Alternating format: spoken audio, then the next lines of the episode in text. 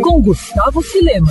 Na filosofia, axioma é a premissa considerada necessariamente evidente e verdadeira. Na lógica tradicional, é uma sentença ou preposição óbvia. Já nos quadrinhos, a história é cheia de reviravoltas e dúvidas. Lançamento da editora Script, a ascensão e queda de Axiom traz o veterano roteirista Mark Wade por trás de uma trama que aborda uma velha questão: o que aconteceria se o Superman se voltasse contra a humanidade? Eu sei, pode parecer uma abordagem batida, mas aqui o Wade mostra por que é considerado um dos principais nomes da nona arte, já que na HQ ele consegue trazer toda uma carga emocional para poder abordar a transformação do então herói em um vilão. Mas o gibi também não deve nada quando o assunto é ação, já que as sequências de lutas e resgates são de tirar o fôlego. Os desenhos e cores são dos brasileiros Ed Benes e Dinei Ribeiro, respectivamente. A graphic novel parece ser um roteiro de um filme, tanto que coincidência ou não, foi lançada lá fora em 2016 pela Legendary Comics, um um braço de quadrinhos da empresa de produção cinematográfica. Enfim, seja pelo clima de aventura ou pelas abordagens mais filosóficas e psicológicas, a ascensão em queda de Axon é uma boa pedida.